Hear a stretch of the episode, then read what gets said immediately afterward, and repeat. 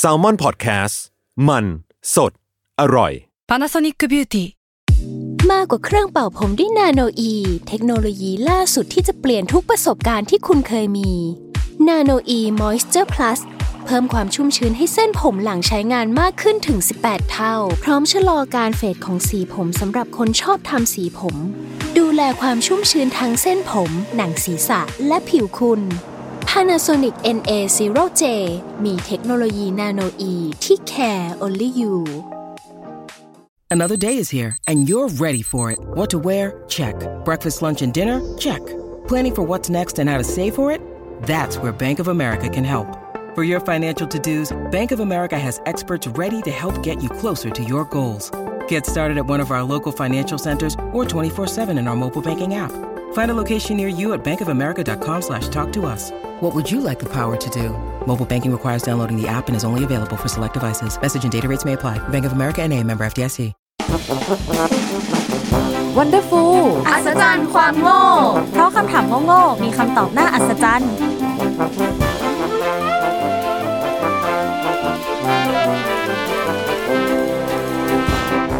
สวัสดีค่ะทุกคนยินดีต้อนรับเข้าสู่รายการ Wonderful อัศจรรย์ความโง่ เพราะคำถามโง่ๆมีคำตอบน่าอัศจรรย์ค่ะเอาวันนี้ก็อยู่กับ STEM Content Creator Intern Salmon Podcast ค่ะวีวัน graphic design intern Salmon Podcast ค่ะพลอย content creator intern Salmon Podcast ค่ะกลับมาอีกครั้งแล้ว พวกเราสามคน อย่างยิ่งใหญ่รูปเดิม พับกบพบกับพเฮ้วกยเรา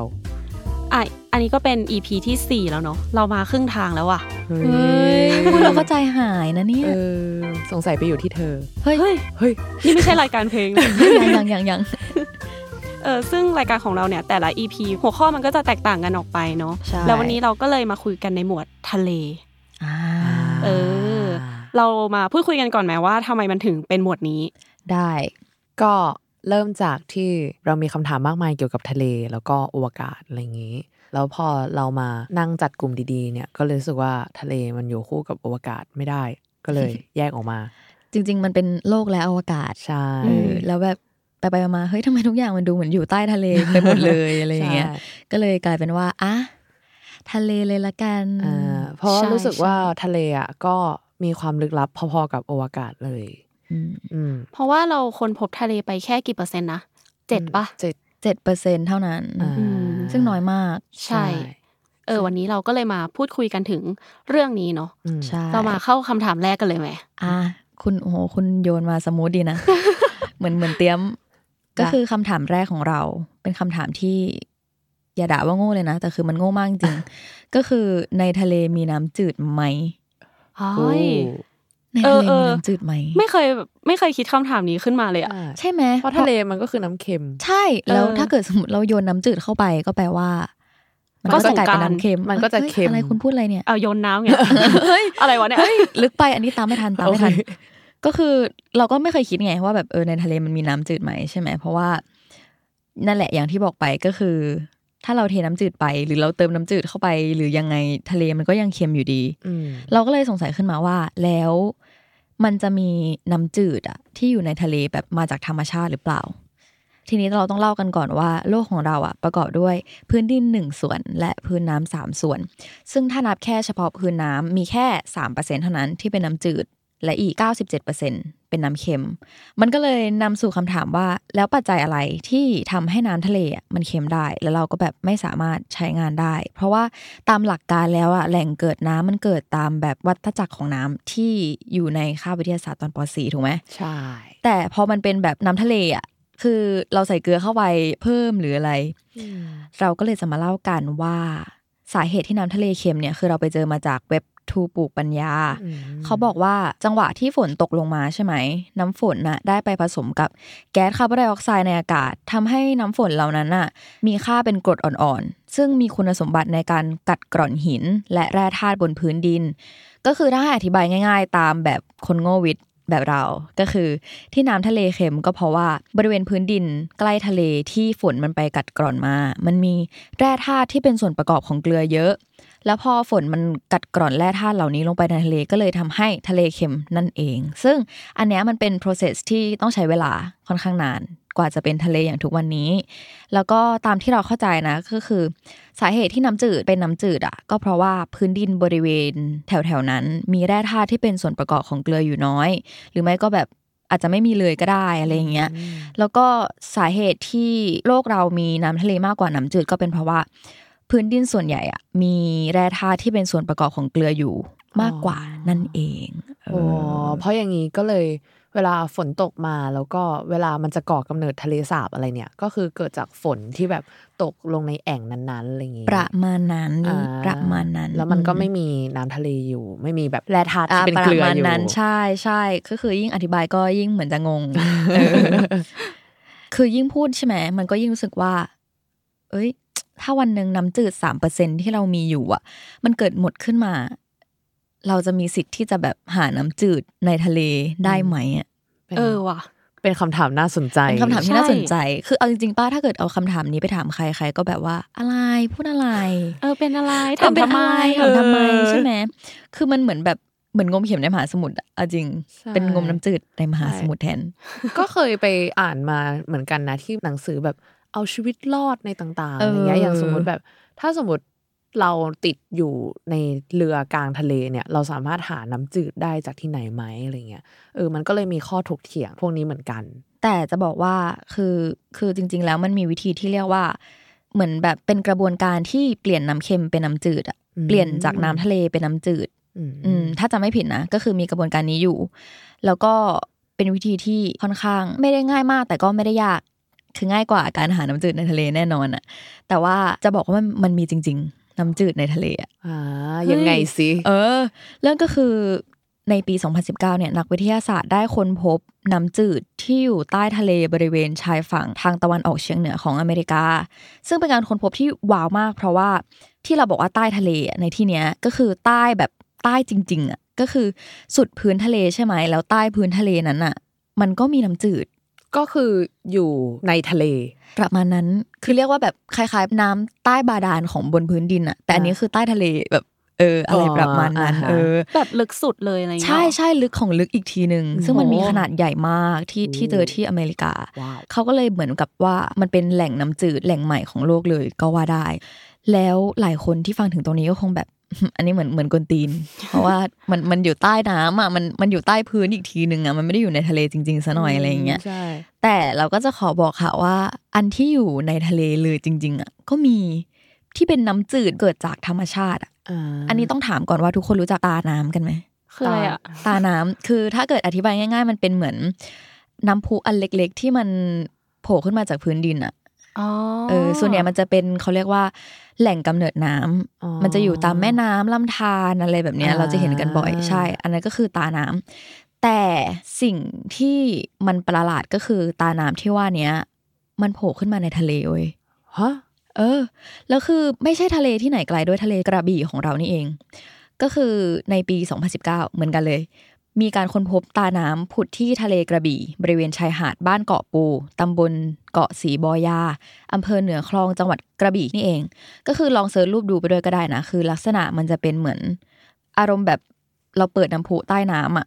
เออ แต่ว่าน้ำที่ว่านั้นอะมันเป็นน้ำจืดเว้ยทั้งนั้นที่มันอยู่ในทะเลด้วยซ้ำอะ คือตามหลักวิทยาศาสตร์เนี่ย จุดที่น้ำทะเลผสมกับน้ำจืดอะ มันจะกลายเป็นน้ำกร่อยใช่ไหมอืมก็จะพบได้ตามปากอ่าว หรือปากแม่น้ำอะไรอย่างนี้ แต่ว่า ความมหัศจรรย์ของสิ่งเนี้ย คือมันเป็นน้ำจืดแบบ literally จืดอะจืดแบบจืดสนิท ไม่ทะเลไม่กร่อย ไม่ติดเค็มไม่อะไรเลย ไม่ไม่ทำแล้วด้วยพอดแคสต์เนี้ยไปกับใจเย็นใจเย็นล้อเล่นล้อเล่นล้อเล่นเอาเป็นว่านี่คือเป็นความมหัศจรรย์ของธรรมชาติที่สร้างสิ่งนี้ขึ้นมาให้เราแบบว้าวกันเล่นๆ แต่ว่ายังไม่หมดแค่นี้ ก็คือนอกจากเรื่องน้ำจืดในน้ำทะเลแล้วเนี่ยเราก็สงสัยอีกว่า แล้วมันมีน้ำเค็มในแหล่งน้ำจืดไหม เออสงสัยไปอีกเฮ้ยสงสัยเก่งสงสัยก็คือกลับกลับกันกลับกลับกักันนถูกเต้อง มันเหมือนแบบคำถามเออเด็กที่แบบไร้เดียงสามากเออๆถามผู้ใหญ่อะไรแบบเนี่ยเออแต่มีความรู้นะคะแต่มีความรู้อ่าเพราะว่ามันมีจริง ๆ เว้ยเราไปเจอสิ่งนี้มา คือเหตุมันเกิดที่ประเทศเม็กเม็กซิโก เขาได้สิ่งนี้ว่าคลองใต้น้ำคือถ้าใครอยากดูภาพมันมีfootage เป็นคลิปเลย เออ search ว่า underwater river ว้าวดูไปฟังไปได้ มันอยู่ที่ถ้ำซีโนเตแองเจลิตาประเทศเม็กซิโกนะคะ คือสิ่งเนี้ยพี่โจเอามาให้ดู แล้วแบบรู้สึกว่าโหว้าวมาก Amazing Amazing มหัศจรรย์ธรรมชาติอะคือพอรู้ว่าวันนี้จะเป็นธีมทะเลใช่ไหม ก็เลยคิดว่าเอาละคือยังไงก็ต้องโยงมาเรื่องนี้ให้ได้เออไม่ว่าจะเป็นตายร้ายดีอย่างไรก็ตาม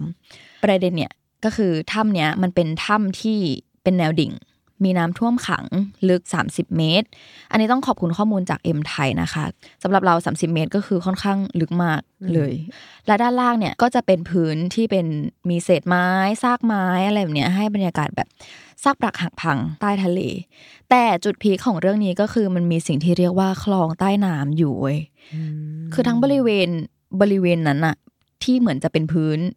มันเป็นกลุ่มหมอก จริง ๆ มันคือแก๊สไฮโดรเจนซัลไฟด์ก็คือภาษาพูดก็คือแก๊สไข่เน่าอะแหละ ถ้าใครดูภาพตามไปด้วยนะก็จะเห็นว่ามันสวยมาก มันเหมือนเป็นแม่น้ำในน้ำจริง ๆอะอืมคือถ้าคนที่ดำน้ำอยู่ไม่ได้ใส่ชุดดำน้ำแล้วคือว่ายน้ำอยู่ก็จะไม่เชื่อเลย ว่าอันนี้เป็นใต้น้ำเพราะมันสวยแบบสวยมากเหมือนอยู่ในโลกแฟนตาซีอยู่ในหนังอะไรเหมือนเงี้แบยบ อยู่ในการ์ตูนหรือว่าแบบ Pirate of Caribbean ใช่ อะไรเงี้ยประมาณนั้นเลยออแล้วคือความอัศจรรย์ธรรมชาติยังไม่หมดแค่นี้นะคะ คือใต้กลุ่มหมอกนั้นอะมันคือน้ำเค็มค่ะหาน้ำเค็มโบรน้ำเค็มใต้น้ำจืดอะแล้วมันแบบอยู่ใต้กลุ่มแก๊สอันนั้นอะเออซึ่งกลุ่มแก๊สนั้นมันเหมือนมีลักษณะเป็นตัวขั้นอืมถ้านับความลึกของน้ำจืดก็คือ 30 เมตรใช่ไหมที่บอกไป แต่ว่าช่วงเมตรที่ 30ถึง34อะจะเป็นกลุ่มหมอก แล้วก็ถ้าผ่านไปเมตรที่ 34 เป็นต้นไปอะจะเป็นน้ำเค็ม ซึ่งถ้ำเนี้ยมันมีความลึกประมาณ 57.5 เมตร แปลว่าความลึกที่เหลือก็คือน้ำเค็มหมดเลย มันแยกชั้นกันแบบชัดเจนมาก แล้วมันก็สวยมาก แล้วมันเป็นคนละสีด้วยปะอันนี้ไม่แน่ใจแต่ว่าคือมันแยกกันเลยอ๋อแบบน้ำจืดน้ำเค็ม คือเหมือนเราจะเห็นตรงที่มันทึบๆแค่ตรงที่เป็นหมอกใช่อย่างนี้ใช่ปะประมาณนั้น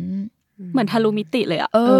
อทะลุมิติเข้าไปในนาเนียอะไรแบบนี้ใช่ซึ่งแบบ เป็นปรากฏการณ์ที่แบบหาได้ยากมากเลย จริงจริงเออแล้วแบบถ้าพลอยไม่บอกก็ไม่รู้ว่ามีสิ่งนี้อยู่จริงจริงถ้าพี่โจไม่บอกก็ไม่รู้เหมือนกันขอบคุณพี่โจ้ค่ะขอบคุณพี่โจนะคะสปอนเซอร์รายใหญ่ ยังมีอีกก็คือ พอเห็นสิ่งที่แบบว่าน้ำจืดน้ำเค็มน้ำเค็มน้ำจืดแยกกันหรืออะไรอย่างเงี้ยแล้วเราก็สงสัยอีกว่าแบบ แล้ว ถ้าน้ำเค็มมันชนน้ำเค็มมันเป็นอะไรไหมแบบน้ำเค็มจากคนละที่กันอะเออสงสัยไปเรื่อยเหมือนรายการยาวห้าชั่วโมงเลย คือไม่รู้ว่าเคยเห็นกันหรือเปล่ามันจะมีภาพที่เป็นมหาสมุทรสองสีอะแยกจากกันเอ้ยเคยเห็นเคยเห็นใช่ไหมเคยเห็นใช่ไหมเคยเห็นคือถ้าเกิดใครไม่เคยเห็นนะก็คือลอง search ว่ามหาสมุทรแอตแลนติกกับมหาสมุทรแปซิฟิกดู ภาพมันจะเป็นแบบเหมือนเราระบายสีน้ำทะเลด้วยสีเขียว แล้วทีนี้สีเขียวหมด แล้วเลยเติมด้วยสีน้ำเงินแทนเอาไงประมาณนั้นเลยมันเป็นแบบนั้นแบบเลยอะ อันนี้ก็คือจริง ๆ มันไม่ได้มีเหตุผลอะไรเป็นพิเศษมากก็คือ ความหนาแน่นของน้ำของมหาสมุทรจากสองที่อะ มันมันมันไม่เท่ากัน ก็คือปริมาณเกลือหรือปริมาณอะไรต่างๆเนี้ยมันไม่เท่ากัน แล้วก็ตรงช่วงตัดของสองมหาสมุทรนี้มันมีช่องแคบที่ชื่อว่ายิบรอตาอยู่ ซึ่งช่องแคบเนี้ยมันทำให้ทิศทางของน้ำบวกกับสิ่งขีดขวางผสมกันเป็นโกโก้ครันช์นั่นเอง ไม่ใช่ไม่ใช่ ขอบคุณขอบคุณที่ที่ทักนะ ปัจจัยสองอย่างเนี้ยมันก็เลยเป็นส่วนประกอบที่ทำให้น้ำตัดกันเป็นเส้นตรงเลยแบบที่เห็น อืมแล้วเราก็เหมือนไปเจอมาด้วยว่า ถ้าเราเอาน้ำจากแป ซิฟิกกับแอตแลนติกมาใส่ไว้ในแก้วเดียวกันอะมันก็จะแยกกันอารมณ์แบบน้ำกับน้ำมันอะไรเงี้ย แต่ว่าโอ้อันนี้ไม่ชัวร์นะว่าเออมันจริงเท็จยังไง แต่แบบเหมือนเคยได้ยินมาอะไรเงี้ย ถ้าใครทราบก็แจ้งได้นะเออคะคอมเมนต์บอกกันได้อืมประมาณนี้เรื่องของเราโอ้แต่ว่าพอเห็นรูปที่เป็นแบบ two ocean meets at Cape Point อะอืมก็คือเป็นแบบสองสีตัดกันชัดเจนเลยใช่แล้วเหมือนแบบ ขีดเส้นไว้หรือหาอะไรกั้นไว้อะไรอย่างเงี้ยเออก็เป็นปรากฏการณ์ทางธรรมชาติที่แบบ amazing ดีใช่อัศจรรย์ธรรมชาติใช่นะคะแล้วคือแบบฝั่งหนึ่งเป็นสีน้ำเงินอะแล้วฝั่งหนึ่งแบบออกเขียวๆอะเออคือมันก็สวยเหมือนกันนะเออพอมาชนกันอะไรอย่างเลยอะมเอเออออยากลองแบบไปอยู่แบบระหว่างขั้นกลางทั้งสออ่างไปเลยโจนสลัด เริ่มเลยอ่าเรื่องของพลอยก็ประมาณนี้เนาะทีนี้เราไม่รอช้าไปเข้าคำถามที่สองกันดีกว่า คือคำถามที่สองเนี่ยเป็นของเราเองอืมเรามาในเรื่องของสัตว์ แต่ว่าไม่ใช่อีพีที่แล้ว เอ้ย เออ อันนี้เราพูดถึงทะเลใช่ไหมเราก็เลยจะพูดถึงสัตว์ในทะเลกันอืมก็คือเรื่องของปะการังนั่นเอง เอ้ยปะการังเป็นสัตว์เฮ้ยสาระสาระสาระเอ้ยใช่ใช่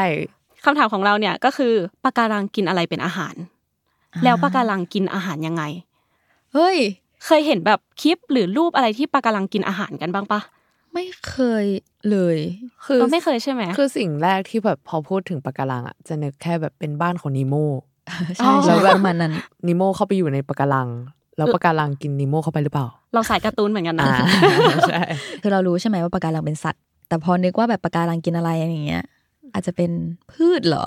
หรือหรือน้ำ กินน้ำเหรอ คือมันต้องต้องการอาหารหรือเปล่า เออแต่ไม่เคยคิดถึงจุดนี้เลยจริงอืมอะโอเคงั้นเดี๋ยวจะอธิบายให้ฟัง แต่ว่าก่อนที่จะไปตอบคำถามเนี่ยเราขอเกรินก่อน ให้ทุกคนได้แบบรู้จักปะการังกันมากขึ้นเนาะ คือปะการังเนี่ยเป็นสัตว์ไม่ใช่พืช คือหลายๆ คนน่ะอาจจะสับสน ว่ามันเป็นพืชหรือมันเป็นสัตว์วะ เพราะว่ามันจะดูเหมือนแบบ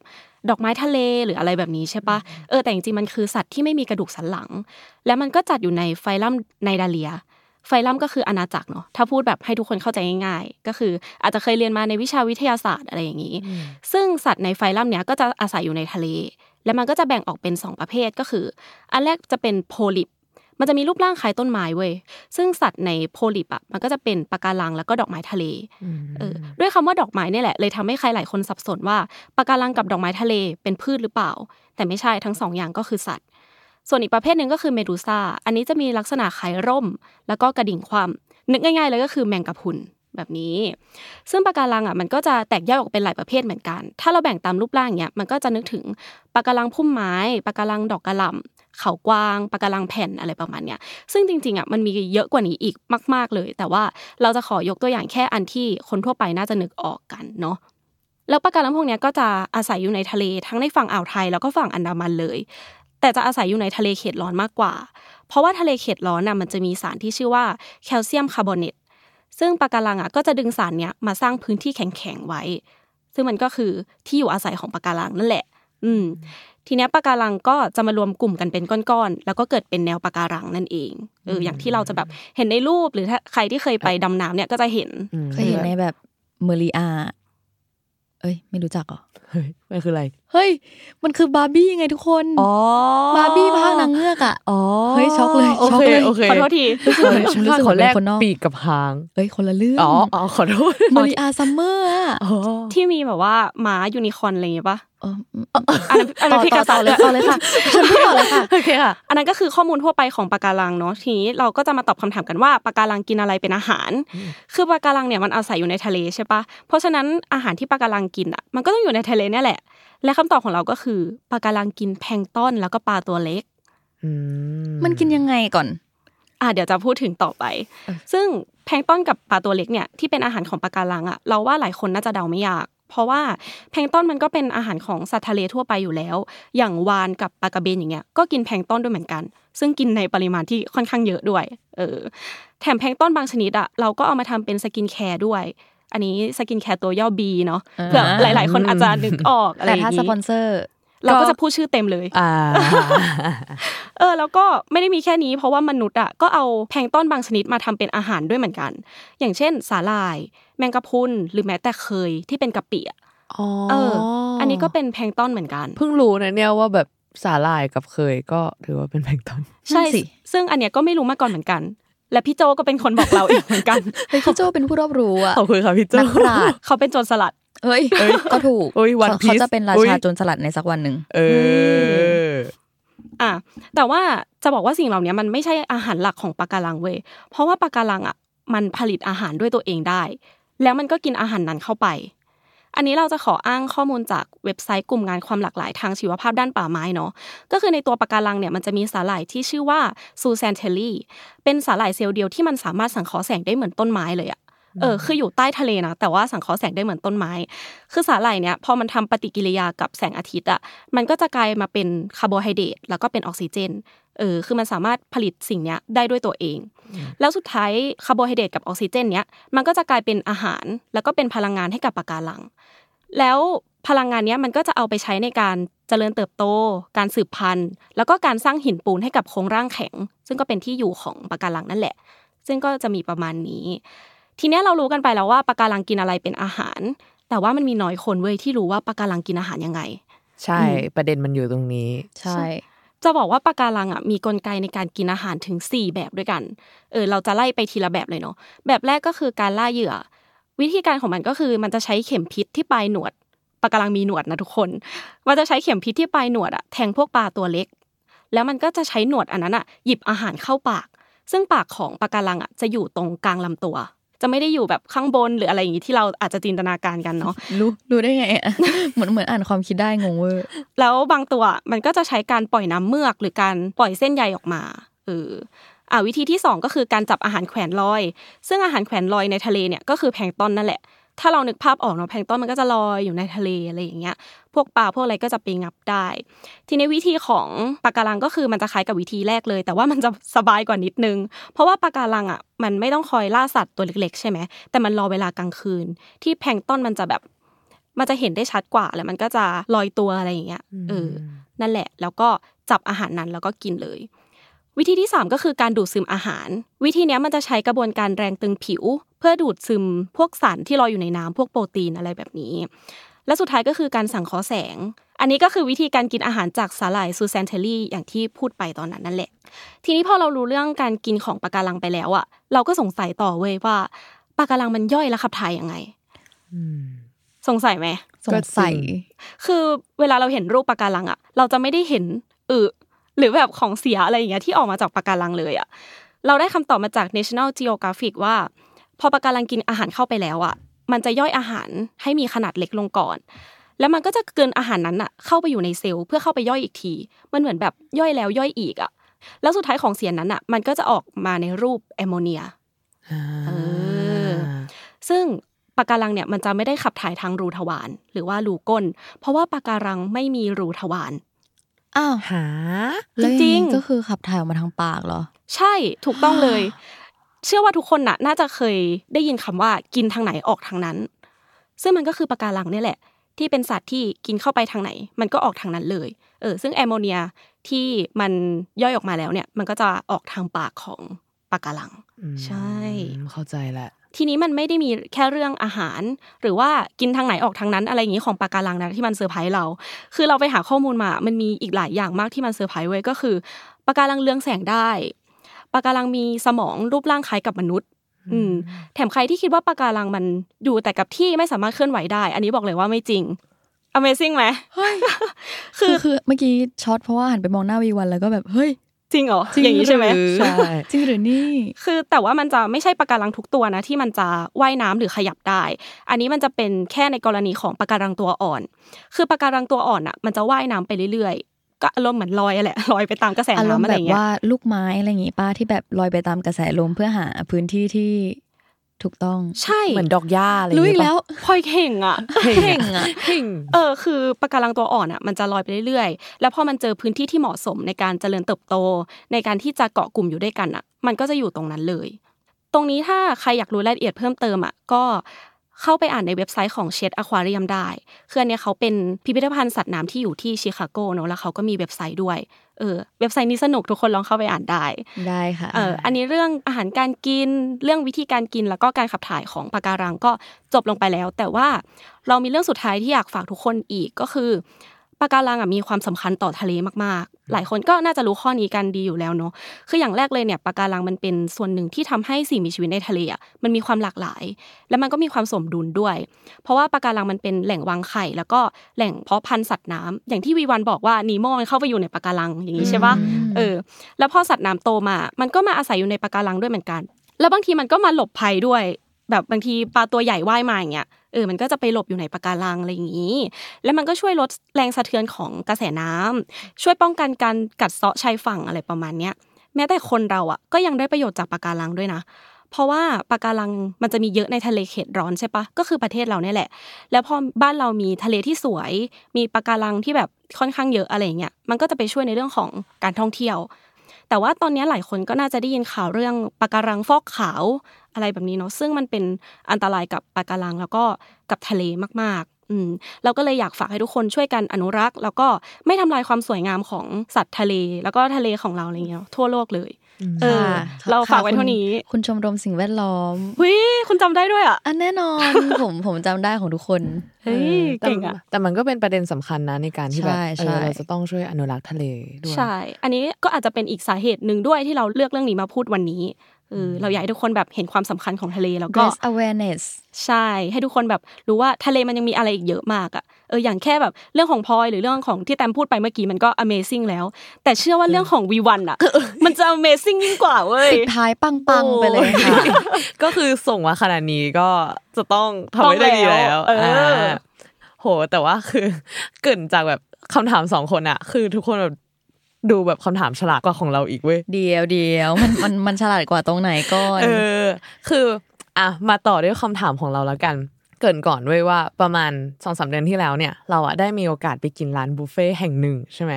แล้วเขาอะก็มีหอยนางรมสดมากอารมณ์แบบ oyster ให้กิน ทุกคนเคยกินไหมเคยเคยแต่ว่าไม่ค่อยปลื้มเท่าไหร่แต่แพ้เฮ้ย จริงๆ แพ้แพ้หอยนางรมอ่าเฮ้ยดีกว่าแพ้ใจเฮ้ยเฮ้ย เก็บใจไว้ในลิ้นชักเลยดิ คงไม่เจอแล้วรักแท้เฮ้ย นี่ไม่ใช่รายการเพลงเอาไม่ใช่รายการอ่าโอเคโอเค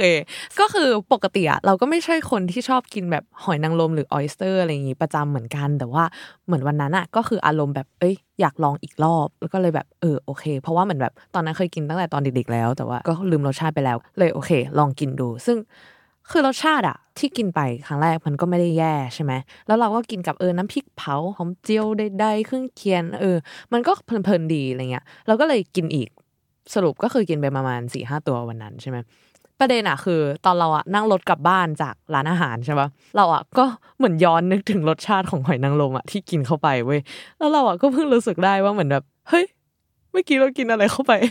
อารมณ์ประมาณเหมือนแบบ เฮ้ยมันไม่ใช่รสชาติที่เราคุ้นชินมาก่อนอะไรเงี้ยรสชาติมันจะออกแบบอะถ้าสมมติใครเคยกิน มันก็จะมีความคาวๆของกลิ่นน้ำทะเลอะไรเงี้ย จากแหล่งที่แบบจับหอยนางรมมาได้ใช่ไหมแล้วก็มี t e x t อร์แบบหอยหยุ่ยๆนุ่มๆอะไรเงี้ยซึ่งจากรสชาตินี่แหละ ที่จู่ๆมันก็เกิดความคิดในหัวเราเว้ยว่า เฮ้ย หรือหอยนางรมมันคือเอเลี่ยนวะเฮ้ยมันมันมีสาระเว้ยอันนี้เป็นเรื่องจริงจังนะ ใช่ มันไม่ มันไม่ใช่แค่คำถามโง่ๆแล้วอะเออคือมันจะบุก มันจะบุกโลกเราหรือเปล่า ใช่ แล้วคือเราอะก็เลยต่อยอดเลยว่า เออ หรือว่าที่จริงสัตว์ทะเลบางชนิดเนี่ยเป็นเป็นแบบสิ่งมีชีวิตนอกโลกหรือเปล่า หรือเป็นเอเลี่ยน หรือว่าแบบ เออ สัตว์ทะเลลึกที่แบบเราไม่เคยเห็นมาก่อนอะหรือว่าที่จริงมันก็คือแบบ เอเลี่ยนที่กำลังกบดานอยู่แบบกบดานอยู่ใช่ไหมหรือว่ามันมากบดานในปะการัง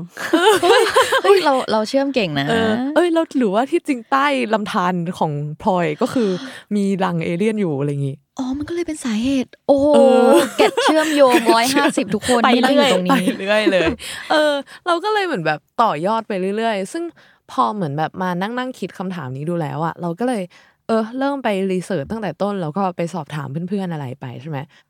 เราย้อนไปตั้งแต่การกำเนิดโลกเลยว่าเฮ้ยโลกของเราเนี่ยก่อตัวขึ้นมาเมื่อ 4,500 ล้านปีก่อนใช่ไหม ซึ่งในช่วงแรกๆ เนี่ย โลกอะก็ถูกอุกกาบาตดาวหาง แล้วก็วัตถุอื่นๆ จากอวกาศอะก็คือพุ่งชนเข้ามาทำให้เนี่ยมันกำเนิดสิ่งมีชีวิตแรกๆอะก็ถือกำเนิดขึ้นมาจากจุลินทรีย์ธรรมดานี่แหละที่แบบติดมาจากอุกกาบาตอะไรเงี้ย ซึ่งในท้องทะเลอะก็อ้างอิงจากฟอสซิลที่เก่าแก่ที่สุดที่ค้นพบอะก็คือจุลินทรีย์ในทะเลที่มีอายุประมาณกว่าแบบ 3,500 ล้านปีก่อนอะไรเงี้ยเพราะฉะนั้นสิ่งมีชีวิตส่วนใหญ่เนี่ยก็เลยวิวัฒนาการมาจากสิ่งมีชีวิตเซลล์เดียวอยู่แล้วอะไรเงี้ยซึ่งไม่ใช่แค่สัตว์ทะเลด้วย แต่รวมหมายถึงแบบสิ่งมีชีวิตอื่นๆอะ ซึ่งก็คือพูดก็พูดเลย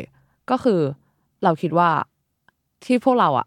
นั่งอยู่ตรงเนี้ยแล้วก็มีสิ่งมีชีวิตอื่น ๆ สัตว์ทะเลหรือว่าสัตว์ต่างๆ เนี่ย ที่เราอะมาอยู่ตรงนี้ได้อะเพราะเราอะก็มาจากอุกกาบาตนอกโลก เหมือนกัน ใช่ คือพระเจ้าไม่ใช่เป็นคนปั้นเราขึ้นมา เออ แต่ว่าก็คือพวกเราเนี่ยก็มาจากการกำเนิดโลกตั้งแต่ต้นเลยที่แบบอุกกาบาตตกลงมาเนี่ยพูบแล้วเราอะก็วิวัฒนาการจากจุลินทรีย์อันเล็กๆเนี่ย ตอนแรกอะก็แบบวัฒนาการไปเป็นมนุษย์ เรื่องเฮ้ยเป็นไปได้ไงวะคือเชื่อมาตลอดเนี่ยว่าพระเจ้าเป็นคนปั้นเราขึ้นมาเฮ้ยไม่ใช่เราเล่นเรานั่เล่นนก็คือเราอะพูดว่าเอเลี่ยนอะคือสิ่งมีชีวิตที่มาจากนอกโลกอะแสดงว่าเราก็พูดได้แหละว่าพวกเราเนี่ยก็คือสิ่งมีชีวิตที่มาจากนอกโลกเหมือนกัน เออ ก็พวกเราเนี่ยก็เป็นเอเลี่ยนเว้ยเฮ้ยอีเอไม่ใช่เออก็คือหลังจากที่เราสงสัยเรื่องหอยนางรมเนี่ย เราอะก็เลยไปรีเสิร์ชเรื่องอื่น ๆ อีก เกี่ยวกับสิ่งมีชีวิตใต้ทะเลลึกใช่ไหมซึ่งที่ส่วนใหญ่อะที่เราเข้าใจว่าเออสิ่งมีชีวิตในทะเลลึกอะที่มันจะเป็นเอเลี่ยนอะหรือว่ามันเป็นเพราะว่าเราอะไม่คุ้นชินกับสภาพของมันเองอะไรอย่างนี้ เพราะว่าที่จริงอะเราอะคนพบสิ่งมีชีวิตใต้ทะเลลึกอะแค่หนึ่งหรือสองเปอร์เซ็นต์เองเว้ยจากที่แบบเราเพิ่งคนพบทะเลทั้งหมด8%น่ะแต่สิ่งมีชีวิตใต้ทะเลลึกอะมันน้อยกว่านั้นอีกอะไรเงี้ย แล้วก็สิ่งมีชีวิตใต้ทะเลเนี่ย มันมาจากสภาพแวดล้อมใต้น้ำที่แบบแสงอาทิตย์ส่องไม่ถึงอะไรเงี้ยแล้วแรงกดดันใต้น้ำอะมันก็เลยทำให้สิ่งมีชีวิตใต้ทะเลลึกเนี่ยมันอะมีลักษณะเหมือนสัตว์ประหลาดอยู่มากอะไรเงี้ยลักษณะของมันเนี่ยก็จะเป็นเนื้อเหลวๆหรือว่าเป็นเหมือนวุ้นเพื่อสร้างสมดุล เพื่อรองรับความหนาแน่นของน้ำอะไรอย่างนี้ใด ๆ แล้วก็ มีปลาทะเลลึกที่อยู่ลึกมากๆบางตัวเนี่ย ก็จะมีกล้ามเนื้อที่เหมือนวุ้น แล้วก็มีโครงสร้างกระดูกน้อย เพราะว่ามันอาจจะปรับตัวเพื่อลดความหนาแน่นของเนื้อเยื่อ โดยเพิ่มไขมันให้สูงขึ้น แล้วก็ลดน้ำหนักของโครงกระดูกลง เพื่อลดขนาดความหนา แล้วก็ปริมาณของร่างกายของมันอะเพื่อการต่อแบบการสะสมน้ำอะไรใด ๆซึ่งมันก็ทำให้พวกสัตว์ทะเลลึกพวกเนี้ยมันเคลื่อนไหวช้าแล้วก็คล่องตัวน้อยกว่าพวกปลาปกติที่อยู่บนผิวน้ำด้วย แล้วก็ปลาทะเลลึกส่วนใหญ่เนี่ย ต้องพึ่งพาการจมของซากศพจากสิ่งมีชีวิตชั้นบนๆอะไรเงี้ยพวกแบบปลาปกติ แล้วก็สารอินทรีย์จากทะเลด้านบน แต่บางที่พวกมันก็มีแหล่งอาหารอยู่ เคยได้ยินของที่เป็นภูเขาไฟใต้น้ำไหมเคยเคยเออ มันก็จะมีเหมือนแบบบริเวณของปล่องน้ำร้อนจากก้นทะเลอะไรเงี้ย แล้วสิ่งมีชีวิตพวกเนี้ยมันก็เลยหากินจากพวกปล่องน้ำร้อนใต้ทะเล แต่ว่ายังไงเนี่ยมันก็หาอาหารได้ยากอยู่ดีอะไรเงี้ย ซึ่งสัตว์พวกเนี้ยก็จึงมีการปรับตัวเพื่อให้ดำรงชีวิตได้ง่ายขึ้นเหมือนกัน เช่น การยืดหดของขากรรไกรเช่นแบบปลาฉลามกอบลินอะไรเงี้ยหรือว่ามีติ่งเนื้อเรืองแสงที่เหมือนแบบคล้ายกับเบ็ดตกปลาไม่รู้ทุกคนเคยเห็นไหมอ๋อที่แบบเคยเห็นในนีโมไหมเออใช่ในนีโมอีกแหละคือไอตัวนั้นอะมันชื่อว่า angler fish เว้ยซึ่งมันอะเป็นตัวที่เหมือนแบบวิวัฒนาการเป็นแบบเบ็ดตกปลาเรืองแสงเพื่อแบบล่อเหยื่อใช่ล่อเหยื่อเข้าไปใด ๆ นอกจากนี้ก็มีพวกแบบปลาไหล gulper ที่แบบมีกระเพาะขนาดใหญ่ด้วยอะไรเงี้ย เออ ซึ่งพอเราแบบรู้เรื่องสัตว์ทะเลลึกพวกนี้ไปใช่ไหมเราอะก็ไป research ขึ้น แล้วก็ค้นพบว่า เฮ้ยมันมีจากในข่าว BBC ที่เคยเสนอมาว่า ที่จริงอะปลาหมึกยักษ์อะที่เราเห็นอยู่อะเป็นเอเลี่ยนเว้ยอ้าวเดี๋ยวก่อนเดี๋ยวก่อนเดี๋ยวก่อนเมื่อกี้คุณบอกว่า เออหอยนางรมไม่ใช่เอเลี่ยนใช่ไหมใช่ แล้วเราก็ไม่ใช่เอเลี่ยนถ้านับนับดูแล้ว ใช่ แต่ปลาหมึกยักษ์เป็นเอเลี่ยนเหรอ ใช่ ก็คือมันมีบทความวิชาการนะคะ ที่นำเสนอโดยนักวิทยาศาสตร์ 33 คน ซึ่งตีพิมพ์ลงในวารสาร Progress in Biophysics and Molecular Biology เมื่อปีคศ 2018 เนี่ย โดยเกี่ยวกับการสนับสนุนทฤษฎีที่เชื่อว่าหมึกยักษ์เนี่ยคือสิ่งมีชีวิตจากนอกโลกเออ โดยที่มีเหตุผล support เกี่ยวกับการเกิดขึ้นอย่างฉับพลันของสิ่งมีชีวิตหลากหลายชนิดในแบบยุค แคมเบรียนอะตั้งแต่ตอน 540 ล้านปีที่แล้ว ซึ่งเชื่อว่าการกำเนิดของสิ่งมีชีวิตที่เยอะขึ้นบูมในช่วงยุคเนี้ยมันเกิดจากการแทรกแซงจากนอกโลกด้วยเว้ยซึ่งมีไวรัสจากต่างดาวติดมากับอุกกาบาตที่ตกลงบนโลกอะ มันก็เลยทำให้บรรพบุรุษของสัตว์จำพวกหมึกเนี่ย ติดเชื้อไวรัสนั้น แล้วก็วิวัฒนาการเป็นหมึกยักษ์ที่มีรูปร่างประหลาดในเวลาต่อมาเฮ้ยนี่มันสตาร์วอลปะเนี่ย ก็แบบเป็นทฤษฎีที่แบบ เอ้ยเราอ่านแล้วเราก็อึ้งๆเหมือนกันอะไรเงี้ย ซึ่งเขาเนี่ยก็มีทฤษฎีเนี่ยที่เชื่อว่าไข่ของหมึกยักษ์เนี่ยที่จริงแล้วอะก็ได้รับการผสม แล้วก็พร้อมเจริญเป็นตัวอ่อนแล้วจากต่างดาวมาก่อน แล้วต่อมาก็ติดมากับบรรดาของหินพวกอุกกาบาตอะ แล้วก็ตกลงมาบนโลก ซึ่งก็ไม่แปลกใจหรอกที่แบบหลาย ๆ คนอะอะก็อาจจะคิดว่าหมึกยักษ์อะเป็นเอเลี่ยน เพราะว่าหมึกยักษ์เนี่ยที่เราเห็นอยู่อะมันเป็นสัตว์จำพวกเดียวกับหอยแล้วก็หอยทากใช่ไหมแต่มันอะกลับมีสมองที่ใหญ่แล้วก็ระบบประสาทที่ซับซ้อนทำให้มันมีความเฉลียวฉลาดกว่าสัตว์ทั่วไป รู้ไหมว่าปลาหมึกอะมันมีหัวใจอยู่สามดวงเว้ยไม่ไม่รู้รู้มาก่อนเอออัอันนี้อันนี้ใหม่มาก แล้วก็คือในสมองของมันอะก็จะแบ่งออกเป็นที่หัว 10%ก็คือเล็กๆ แต่ว่าที่หนวดมันอะจะมีสมองอยู่ด้วยจนถึงแบบถึง60%อะเออทำให้หนวดทั้ง 8 เนี่ย ของปลาหมึกอะมีความเป็นอิสระ แล้วก็สามารถควบคุมอะไรได้แบบมากกว่าแบบสัตว์ทั่วไป ซึ่งเคยมีคนทำการทดลองด้วยว่าแบบเออให้หมึกอะลองแก้ปัญหาเฉพาะหน้า อย่างเช่น การแบบให้หมึกอะลองปลดล็อกกุญแจ แก้ไขปริศนาอะไรเงี้ยแล้วก็หมึกอะสามารถเปิดฝาขวดโหลได้ด้วยทางทางๆที่แบบเออมันเป็นอะไรที่แบบซับซ้อนมากสำหรับสัตว์อะไรเงี้ย แล้วเขาบอกว่าหมึกอะก็มีการเรียนรู้แบบ neural network ซึ่งสามารถประมวลผลรวดเร็ว แล้วก็ทรงพลังด้วยเช่นกันโหอันนี้มันคือเป็นสาเหตุที่เวลาเราหั่นปลาหมึกแล้วอะมันยังขยับอยู่เออออะไรอย่างนี้หรือเปล่า นี่เพิ่งรู้นะเนี่ยว่าแบบทุกวันเนี้ยเรากินสมองปลาหมึกอยู่อะคือเราอะเป็นคนชอบกินหนวดปลาหมึกมากเว้ยออโหพอมาฟังแล้วแบบ amazing อะเออ ก็คือมันก็มีระบบประสาทที่แบบเอออย่างแบบอาหารที่แบบคิดอยู่ช่วงหนึ่งใช่ไหม ที่กินปลาหมึกแบบสดๆอะไรเงี้ยตอนแบบอ๋อหันใช่หนวดใช่มันก็ยังแบบเคลื่อนไหดูวดีได้อยู่ดูดีอยู่ นอกจากเนี้ยก็คือรู้ไหมว่าปลาหมึกอะก็มียีนซับซ้อนกว่ามนุษย์ถึงแบบหนึ่งหมื่นยีนขึ้นไป แล้วก็สำหรับปลาหมึกยักษ์เนี่ยพวกมันอะสามารถแก้ไข RNA ในร่างกายมันได้ ซึ่ง RNA เนี่ยมันก็คือพวกสารสร้างโปรตีนที่คู่กับ DNA อะไรเงี้ยทำให้มันกลายเป็นสิ่งมีชีวิตที่ทรงพลังแล้วก็แบบพรางตัวเปลี่ยนสีผิว แล้วก็งอกร่างกายอำพรางตัวเองได้อะ สามารถปรับตัวกับสภาพแวดล้อมได้มาก คุณสมบัติของหมึกยักษ์นี่แหละที่ทำให้นักวิทยาศาสตร์หลายคนอะรู้สึกว่า เออมันอะเป็นสิ่งมีชีวิตที่มาจากนอกโลก แล้วก็เชื่อว่าลักษณะที่พิเศษของปลาหมึกอะเป็นผลของการวิวัฒนาการที่ยืมมาจากอนาคต ซึ่งหมายความว่าหมึกยักษ์อะเป็นสิ่งมีชีวิตที่มาจากต่างดาวที่มีการวิวัฒนาการล้ำหน้าสัตว์โลกไปก่อนแล้วล้ำหน้าเราด้วย ใช่ ก็คืออีกนิดนึงหมึกยักษ์จะของโลก เฮ้ยแย่แล้วเออทีนี้แตมจับมากินให้หมดแหละเออใช่ไม่ได้ทาโกะวาซาบิทาโกะวาซาบิเฮ้ยเราทีมทาโกะวาซาบิว่ะใช่คุณก็ชอบกินเหมือนผมแน่นอนเออซึ่งเหมือนแบบผลสรุปจากการวิจัยในครั้งเนี้ย มันก็มีการเชื่อมโยงกับทฤษฎีของ panspermia ที่กล่าวเอาไว้ว่า สิ่งมีชีวิตหลาย ๆ ชนิดบนโลกของเราเนี่ย เดินทางมาจากนอกโลก เป็นเหมือนกับฝุ่นละอองในอวกาศที่มาเติบโตบนโลกของเรา เอาให้เห็นภาพคร่าวๆอะก็คือเหมือนกับมันเป็นปรสิตต่างดาวอะที่เข้ามาอาศัยอยู่ร่วมกับสิ่งมีชีวิตอื่น ๆ บนโลกของเราอย่างเป็นมิตร แล้วก็ปรับตัวแล้วก็เออปรับสภาพแวดล้อมไปเรื่อยๆ จนสามารถมีชีวิตมาได้ถึงปัจจุบันนั่นเอง แต่ว่าทฤษฎีนี้ว่าหมึกเป็นเอเลี่ยนอะสุดท้ายก็ถูกปัดตกไปอยู่ดีอ้าว อุตส่าห์อุตส่าห์เชื่อหมดใจแล้วตอนเนี้ยซึ่งก็คือผู้เชี่ยวชาญจากพิพิธภัณฑ์ประวัติศาสตร์ธรรมชาติแห่งมหาลัยออกซฟอร์ดอะก็บอกว่านักวิทยาศาสตร์อะที่เสนอทฤษฎีนี้มา ไม่มีนักวิจัยคนไหนเลยที่เป็นผู้เชี่ยวชาญด้านสัตววิทยาจริง ๆ แล้วก็ผลงานที่ได้อะถือว่าก็ยังไม่น่าเชื่อถือ แล้วก็ความสามารถพิเศษของปลาหมึกยักษ์ที่เราเห็นเห็นๆกันอยู่อะ ที่จริงอะมันก็เป็นแค่วิวัฒนาการของยีนที่เหมือนกับเออสัตว์ทะเลลึก ตัวอื่นๆ นั่นเองที่เราบอกว่าเออบางตัวเรืองแสงได้ บางตัวปรับกระเพาะใหญ่ได้อะไรเงี้ยหมึกก็อาจจะวิวัฒนาการมาเพื่อแบบความอยู่รอดของมันด้วยนั่นเองอ๋อ ก็เหมือนมันเป็นแบบข้อสันนิษฐานมากกว่าใช่ปะใช่มันยังไม่มีข้อเท็จจริงที่ถูกต้องอะไรขนาดนั้นเนาะใช่คนก็เหมือนยังแบบถกเถียงกันอยู่อะไรอย่างงี้ เหมือนแบบอืมมอดแมนอะอ๋อก็ยูซีไปอีกนะคะทุกคน เออ ก็คือจากคำถามเนี้ย เราอะก็เลยตั้งคำถามขึ้นมาอีกว่า ถ้าสมมติเราดูจากในหนังไซไฟอะหรือว่าอะไร การที่เหมือนแบบครั้งแรกที่เรากินหอยนางรมอะเรารู้สึกว่ามันเป็นเอเลี่ยนอะหรือเพราะเราถูกปลูกฝังมาให้เราเชื่ออย่างนั้นหรือเปล่าอะไรเงี้ยเออ ซึ่งถ้าดูกันตามในหนังไซไฟอะคือปลาหมึกอะอย่างเช่นปลาหมึกอะมันเป็นสัญลักษณ์เชิงโครงสร้างของพวกเอเลี่ยนที่แบบทำกันมานานแล้วอะคนก็เลยคิดว่าสัตว์ทะเลอะเหมือนเอเลี่ยน เพราะเราไม่เคยเห็นเอเลี่ยนจริง ๆ หรือเปล่า แล้วเอเลี่ยนใน pop culture อะ ก็จึงสร้างภาพจำเอเลี่ยนให้กับเรานั่นเองอะไรเงี้ยหรือว่า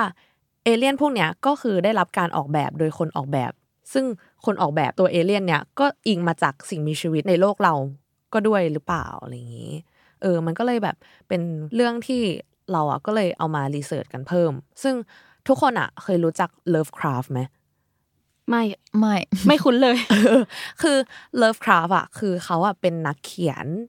อ่านิยายชื่อดังในยุคหนึ่งนะคะ ซึ่งชื่อเต็มของเขาเนี่ยคือ H.P. Lovecraft อะ ซึ่งเขาเป็นนักเขียนนิยายที่โด่งดังมาจากการสร้างสิ่งมีชีวิต หรือสัตว์ประหลาดที่น่าขนลุก แล้วก็เป็นคนที่บุกเบิกการเขียนนิยายแนว Cosmic Horror หรือว่า Cosmicism ซึ่งคอนเซปต์ของเขาอะก็คือ มนุษยชาติเนี่ยเป็นแค่ส่วนหนึ่งของจักรวาลที่ไม่มีความสำคัญมาก แล้วก็มันสามารถถูกกวาดล้างได้ทุกเมื่อจากสิ่งที่มนุษย์ธรรมดา ไม่สามารถรับรู้และคาดเดาได้เว้ย รวมถึงมีองค์ประกอบของความแฟนตาซี แล้วก็วิทยาศาสตร์เข้าไปด้วย ซึ่งงานเขียนของเขาอะก็คือจะมีองค์ประกอบเกี่ยวกับสัตว์ประหลาดเต็มไปหมดเลย ซึ่งแบบน่าสยองอะไรเงี้ย ซึ่งสัตว์ประหลาดตัวหนึ่งที่เหมือนแบบเออโด่งดังมากๆ ในจักรวาลของ Lovecraft เนี่ยก็คือคาทูลูอะลองเสิร์ชกันได้นะคะทุกคน ซึ่งมันเคยได้ยินตัวนี้คาทูลูเนี่ยเป็นสิ่งมีชีวิตจากต่างโลก ซึ่งร่างอะก็คือเป็นความเป็นสีเขียว แล้วก็มีศีรษะคล้ายกับหมึกยักษ์ แล้วก็มีหนวดระยางอยู่เป็นจำนวนมาก ร่างกายก็มีเกล็ดขาหน้าเป็นแบบกรงเล็บคมอะไรเงี้ย แล้วก็มีปีกคู่หนึ่ง ซึ่งดูรวมๆอะก็คือคล้ายกับแบบมังกรผสมกับหมึกกับมนุษย์อะไรเงี้ย น่ากลัว เออ ซึ่งคือถ้าในยุคเราอะ พอเราฟังอะ ก็อาจจะไม่ค่อยน่ากลัวเท่าไหร่หรือยังไง แต่ว่าในสมัยนั้นอะ ในสมัยของเลิฟคราฟอะค่ะ ที่ยุคที่มหาสมุทรอะยังเป็นเรื่องลึกลับสำหรับมนุษย์ แล้วก็สิ่งมีชีวิตใต้พื้นน้ำอะทั้งหลายก็ยังไม่ได้รับการค้นพบเหมือนแบบในปัจจุบันใช่ไหมที่มีภาพแบบไวรัลเต็มโซเชียลมีเดียเราเลยอะไรเงี้ยภาพของอสูรร้ายอะที่มีรูปร่างคล้ายกับปลาหมึกยักษ์จากใต้สมุทรอะก็คือจึงเปรียบเสมือนเหมือนแบบฝันร้ายของหลาย ๆ คนในยุคนั้นเลยอะไรเงี้ย ปัจจุบันนะก็มีคนได้รับอิทธิพลจากสัตว์ประหลาดในจักรวาลของเลิฟคราฟเป็นจำนวนมากเลย เช่นแบบเออสตีเฟนคิงคนที่เขียนเรื่องอิดเนี่ยหรือว่าอาจารย์จุนจิอิโตะที่มี เขียนมังงะเรื่องคลังสยองเนี่ย ก็เป็นมังงะสยองขวัญอะไรเงี้ย แล้วก็ถ้าสมมติมีคนเคยรู้จักก็จะเป็นพวกเรื่องก้นหอยมรณะอะไรอย่างงี้เนาะ ซึ่งอาจารย์พวกเนี้ยเขาก็ได้รับแรงบันดาลใจจากสัตว์ประหลาดของ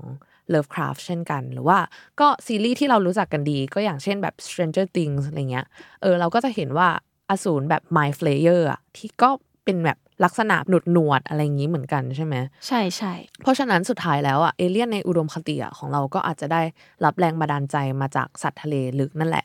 เออแล้วมันก็เลยกลายมาเป็นภาพจำให้เราคิดไปอย่างนั้นเอง เหมือนแค่เรารู้สึกว่ามันแปลกก็เลยอืมเอามาสร้างภาพจำที่มันแบบอยู่ในหัวสมองเรา ใช่เออเรื่องมันก็เชื่อมโยงกันประการราชนีนะคะทุกคนเออเมื่อกี้พอวีวันบอกว่า อ่า เราอาจจะไม่คุ้นกับสภาพแวดล้อมของสิ่งมีชีวิตใต้ทะเลแค่นั้นหรือเปล่าอะไรอย่างเงี้ยอืมเออคือมันก็จริงถ้าสมมติว่าสิ่งมีชีวิตใต้ทะเลขึ้นมาอยู่บนบกอะบนโลกของเราอะไรเงี้ย แล้วเขาไม่เห็นพฤติกรรมของมนุษย์ หรือไม่เห็นหน้าตาของเราอะเออเขาก็อาจจะคิดว่าเนี่ยแปลกเออออะไรอย่างเงี้ยเพราะว่ามันแค่แบบเราไม่ได้อยู่ตรงนั้นอะใช่เออแล้วเขาก็ไม่ได้อยู่ตรงนี้อะไรแบบเนี้ย มันก็เลยเหมือนแบบเราต่างเป็นสัตว์ประหลาดของกันและกันอะใช่ใช่ใช่ก็เหมือนแบบอย่างมนุษย์อย่างเราเนี่ย เราอะยังมีหลายชนชาติเลยใช่ไหมอย่างแบบคอเคเซียนหรืออะไรพวกนี้ก็คือมีหลายชนชาติหลายสีผิว จมูกหรือสีผิวของเราก็ยังไม่เหมือนกันเลยอะแล้วก็สัตว์ในแบบโลกเนี้ยก็ยังมีอีกหลายชนิดที่เรายังแบบทั้งค้นพบแล้ว หรือว่าแบบเพิ่งค้นพบมาใหม่ทุกปีอะไรเงี้ยก็เลยรู้สึกว่า เออมันก็อาจจะแค่เราอะยังไม่รู้ว่ามันมีสัตว์ชนิดนี้อยู่บนโลกก็ได้อะไรเงี้ยเออวันนี้สามคำถามของเราก็ประมาณนี้เนาะประมาณนี้ แต่ละเรื่องคือแบบเซอร์ไพรส์ไม่ไหวอะจริง แต่เราชอบเรื่องเอเลี่ยนมากเหมือนคือกันเป็นเนิร์ดเอเลี่ยนอยู่ช่วงหนึ่งถ้าสมมติใครแบบมีทฤษฎีที่แบบเรื่องเอเลี่ยนมา support สัตว์ทะเล หรือว่าเรื่องใต้ทะเลอื่นๆเนี่ยก็สามารถคอมเมนต์หรือว่าเออแสดงความคิดเห็นกันเข้ามาได้เลยนะคะ ทุกคน ใช่เพราะว่าเราคิดว่าแบบในอนาคตอะถ้าคนพบอะไรเพิ่มเติมอะมันจะเซอร์ไพรส์เราอีกเรื่อย ๆ แน่นอนอืมแล้วก็ถ้าใครที่อยากรู้คำตอบของคำถามโง่ๆในหมวดไหนอีกอะก็สามารถคอมเมนต์ได้เนาะอืมใช่แล้วก็ สามารถติดตามเราได้ทุกวันอาทิตย์นะคะ ทุกช่องทางของ s ซ l m o n Podcast วนนี้พวกเราก็จะไม่ขอช้าง จะไม่ขอม้า แต่ขอลาไปก่อน สวัสดีค่ะ สวัสดีค่ะ บ๊ายบาย